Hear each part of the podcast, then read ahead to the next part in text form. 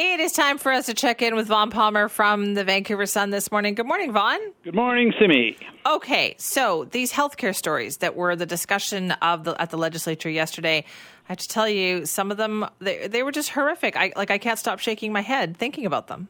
Yeah, I mean these are real horror stories that are happening to real people as a result of the longer and longer waiting lists in healthcare, especially, and this is something new in British Columbia, especially for radiology and cancer care. We've long led the country in cancer care. We've had the good stats.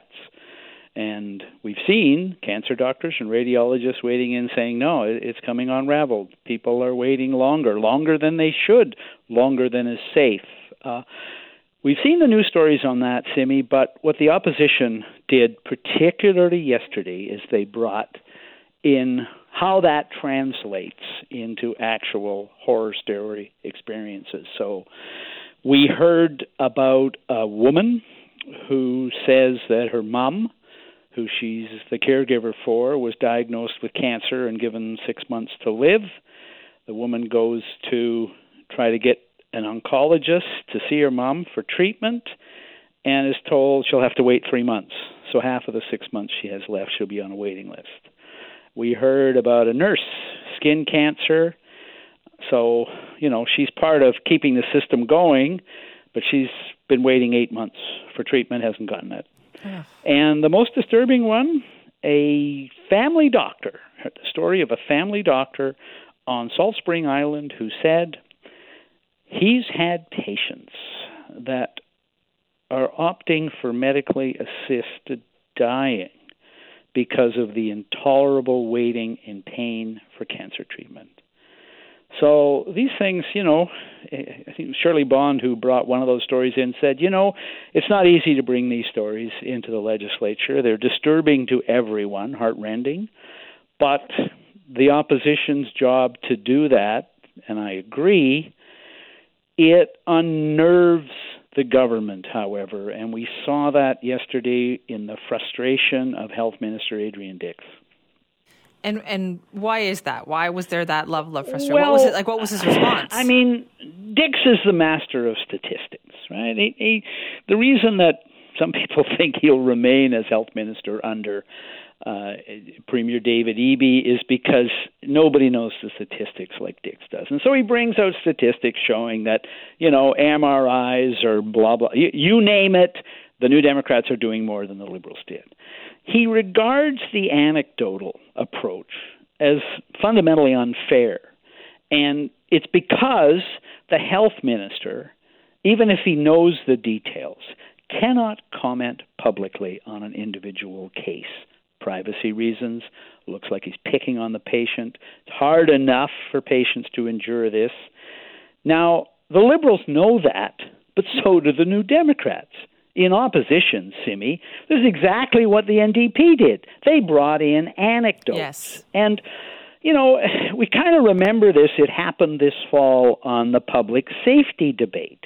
At one point, Murray Rankin, the Attorney General, complained that the Liberals were just bringing in anecdotes, that the statistics showed the crime rate is dropping. Well, if you're an individual, if you're a person ground up in the system, you don't really care about the statistics you know, you paid taxes all your life. Your mom uh, is been given six months to live.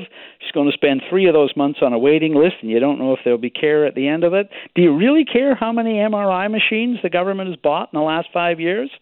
I mean, I, as a general rule in politics, and governments may think this is unfair, Simi, but as a general rule in politics, when you're having a political debate, and on one side you got statistics, and on the other side you got anecdotes and horror stories, the anecdotes usually carry the day with the public. That, that anecdote problem with the crime statistics. Well, the overall statistics are dropping, but frankly, how many cases do you need of a woman pushing a baby carriage being attacked in broad daylight on the streets before the public gets afraid to go downtown. I mean, it doesn't take very many anecdotes to unnerve the public and get them thinking the system's just not working. Well, nobody wants to be that person. I think that's no. why anecdotes are so like yeah. they hit hard, right? Yeah. Is that you don't want to be that person.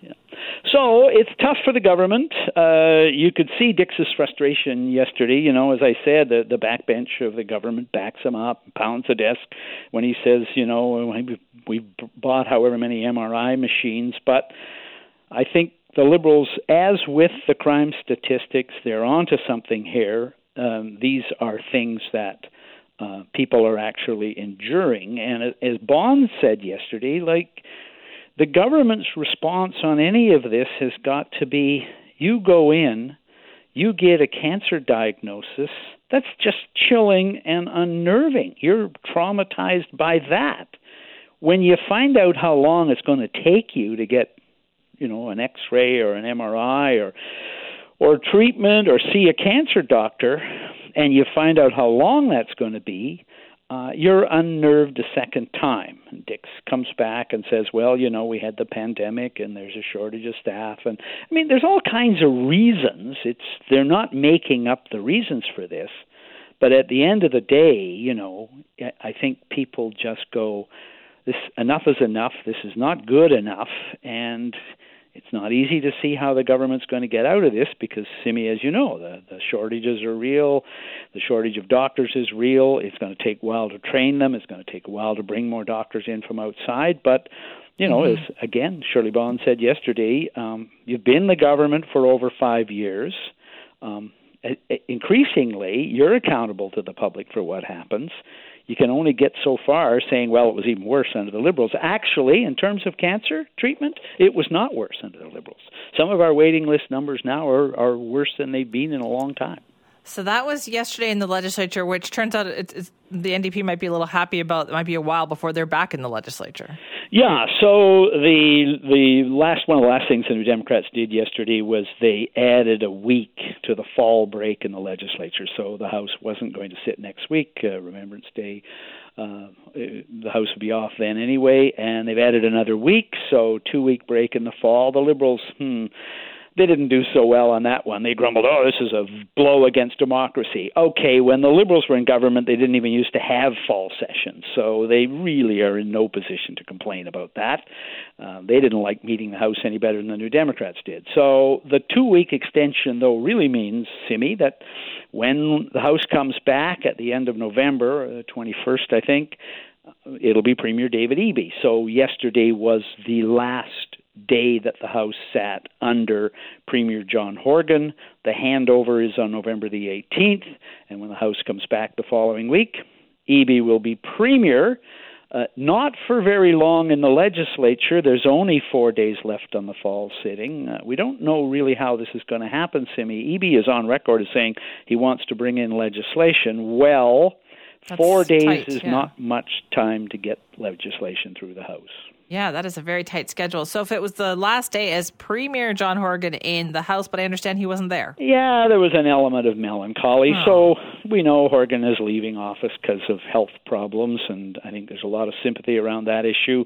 He was going to deliver kind of a farewell address in the House yesterday, and the, I think the opposition leaders would have said something nice about him, but he's on the sick list. We oh, hope it's not serious, but uh, they did have a nice send off for him, Simi, on on Tuesday night, the Speaker of the Legislature hosted a reception for Horgan and the leaders of the opposition parties.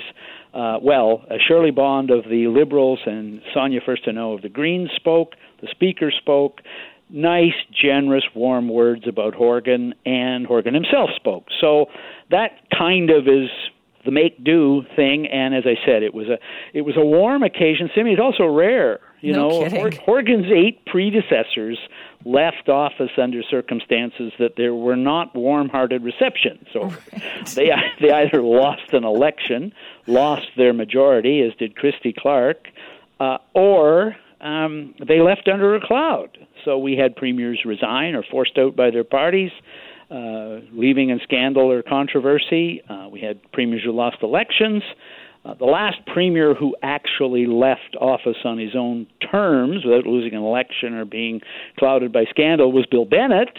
And he was a little like Christy Clark. He wasn't especially fond of Victoria, and he did not have a big celebration and send off in the provincial capital. So that one, So uh, that, that that Horgan event was really unusual. Uh, it was, it's there's, it's hard to think back to one to anything like it in modern times in BC. That is so funny. I was thinking too. Maybe that's why we're like about the schedule. This, we feel like it's too long. It's we've never been through this before, right? No, we've no, never done this before. It's it's a different, very different situation, and uh, the Liberals on Tuesday night uh, were lining up to get selfies taken with John Horgan, and and we're all kind of going, hmm. I wonder if that's just because they they're happy to see him go because they figure it can't be harder to beat David Eby, so that maybe they're uh, looking forward to that and going, ah, well. And, and the darkest joke about it all was, hey, if things go badly for Eby, maybe the Liberals will put pictures of themselves with Horgan on their reelection signs.